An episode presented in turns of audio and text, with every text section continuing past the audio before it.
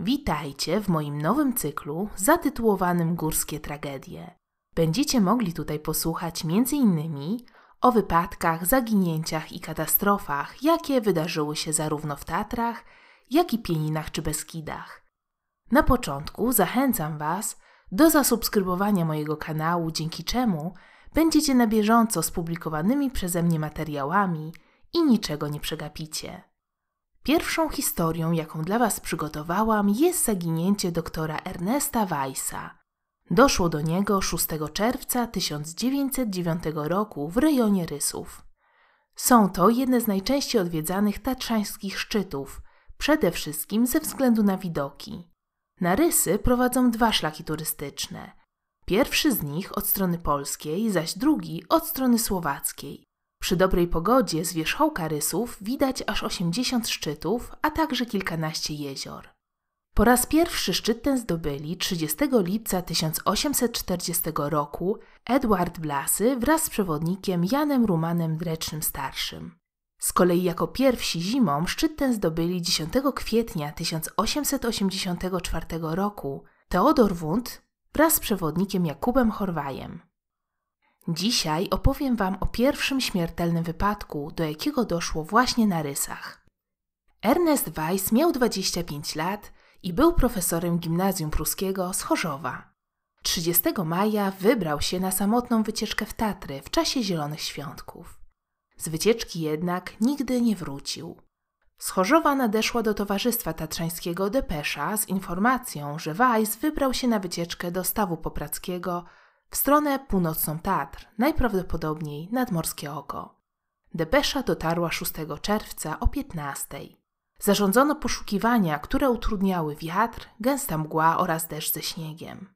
W wyprawie wzięła udział dziesięcioosobowa straż ratunkowa, którą tworzyli Klemens Bachleda, Kazimierz Brzozowski, Stanisław Byrcyn, Jędrzej Marusarz, Jan Pęksa, Szymon Tatar, Wojciech Tylka, Jakub Wawrytko, Mariusz Zaruski oraz Stanisław Zdyb.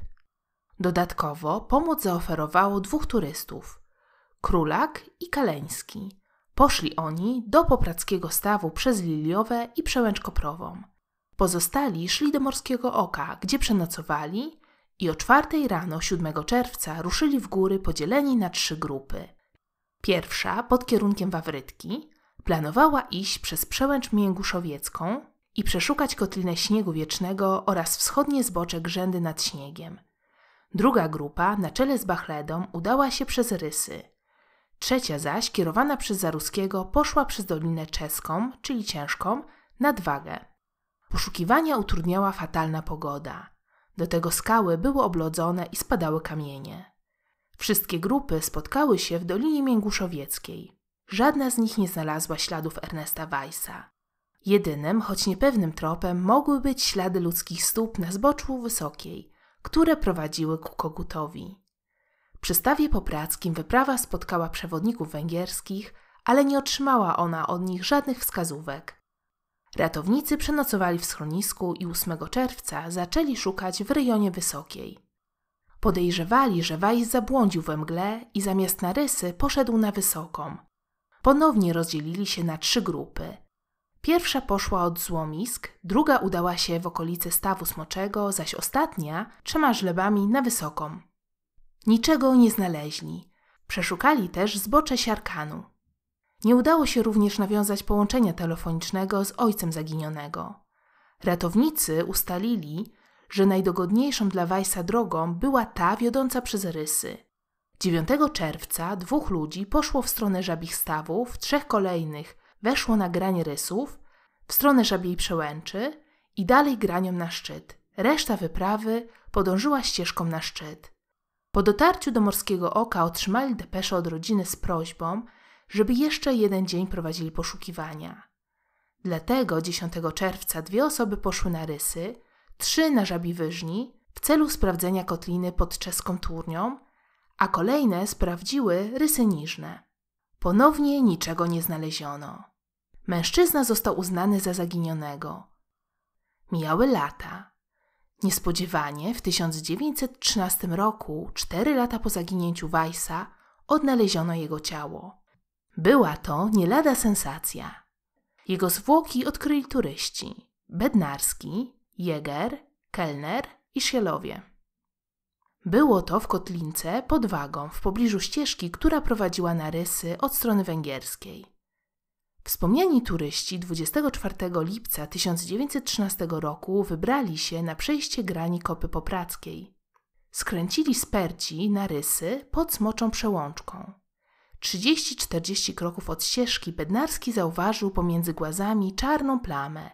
Kiedy podeszli bliżej, okazało się, że są to szczątki Weissa. Znajdowały się one w pozycji siedzącej, plecami oparte o skałę. Przy zwłokach znaleziono złoty zegarek, większą ilość srebrnych monet austriackich i pruskich, jak i kilka zniszczonych banknotów papierowych.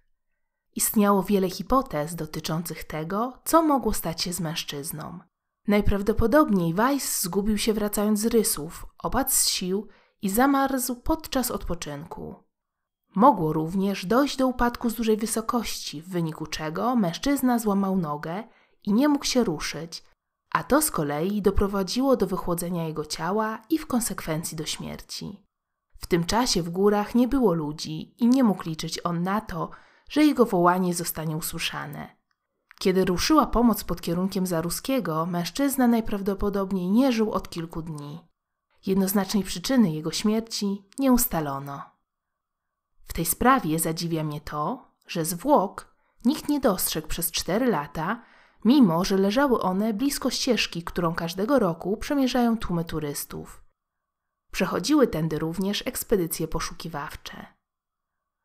To wszystko, co przygotowałam dla Was na dzisiaj. Jeśli chcecie, żebym nagrywała inne historie, dajcie łapkę w górę i subskrybujcie mój kanał. Pod filmem zamieszczam Wam źródła, z których m.in. korzystałam. Jeśli wiecie coś więcej o tych wydarzeniach, koniecznie piszcie w komentarzach poniżej.